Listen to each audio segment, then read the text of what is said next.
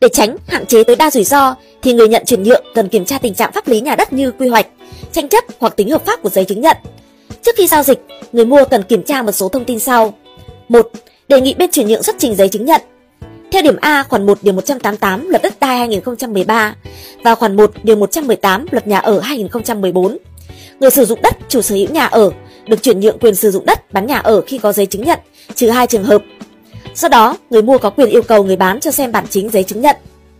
Nếu người bán không xuất trình được thì có thể diện tích nhà đất đó chưa được cấp giấy chứng nhận hoặc đang cầm cố thế chấp ở ngân hàng hoặc có tranh chấp. Nếu được người bán cho xem giấy chứng nhận, người mua có thể tự mình kiểm tra các thông tin về nhà đất tại trang 2 của giấy chứng nhận. Tuy nhiên, không phải ai cũng phát hiện được giấy chứng nhận thật giả. 2. Kiểm tra thời hạn sử dụng đất. Căn cứ khoản 7 điều 6 thông tư 23 năm 2014 của Bộ Tài nguyên và Môi trường. Thời hạn sử dụng đất được ghi tại trang 2 của giấy chứng nhận như sau.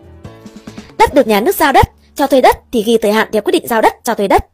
Trường hợp được nhà nước công nhận quyền sử dụng đất thì ghi thời hạn sử dụng được công nhận theo quy định. Trường hợp sử dụng đất có thời hạn thì ghi thời hạn sử dụng đất đến ngày tháng năm hết hạn sử dụng. Thời hạn sử dụng đất là ổn định lâu dài thì ghi lâu dài. Thửa đất ở có vườn, ao mà diện tích đất ở được công nhận là một phần thửa đất thì ghi thời hạn sử dụng đất theo từng mục đích sử dụng đất. Như vậy, căn cứ vào trang 2 của giấy chứng nhận thì sẽ biết được đất còn thời hạn sử dụng hay không. 3. Kiểm tra đất có thuộc quy hoạch, thế chấp tranh chấp hay không. Để biết được điều này thì có một số cách kiểm tra như sau. Xem quy hoạch sử dụng đất trực tiếp tại trụ sở Ủy ban nhân dân cấp huyện, cấp xã. Xem trên cổng thông tin điện tử của Ủy ban nhân dân cấp huyện biết đất có thuộc quy hoạch hay không. Hỏi ý kiến công chức địa chính cấp xã hoặc người dân tại khu vực có thửa đất để có thêm thông tin. Xin thông tin tại văn phòng đăng ký đất đai, đây là cách chắc chắn nhất.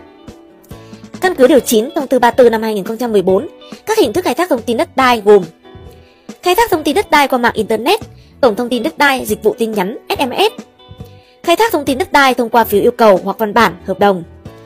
Tuy có nhiều hình thức khác nhau, nhưng để kiểm tra tình trạng pháp lý thửa đất thì hộ gia đình, cá nhân nên sử dụng hình thức khai thác thông tin thông qua phiếu yêu cầu. Việc kiểm tra bằng cách này được thực hiện như sau. Bước 1. Điền thông tin và nộp phiếu yêu cầu. Trước tiên, người yêu cầu phải tải phiếu yêu cầu theo mẫu số 01, sược PIC và điền đủ thông tin. Nơi nộp, người yêu cầu nộp tại bộ phận một cửa hoặc văn phòng đăng ký đất đai cấp huyện. Bước 2. Tiếp nhận và giải quyết. Khi nhận được phiếu yêu cầu hợp lệ, văn phòng đăng ký đất đai thực hiện các công việc sau. Cung cấp thông tin cho người có yêu cầu. Thông báo nghĩa vụ tài chính cho tổ chức cá nhân. Nếu từ chối cung cấp thông tin đất đai, phải trả lời bằng văn bản và nêu rõ lý do. Bước 3. Trả kết quả. Căn cứ điểm A khoản 4 điều 6 thông tư 34 năm 2014, thời hạn cung cấp thông tin được quy định như sau. Nếu nhận được yêu cầu trước 15 giờ thì phải cung cấp ngay trong ngày. Nếu nhận được yêu cầu sau 15 giờ thì cung cấp dữ liệu đất đai được thực hiện vào ngày làm việc tiếp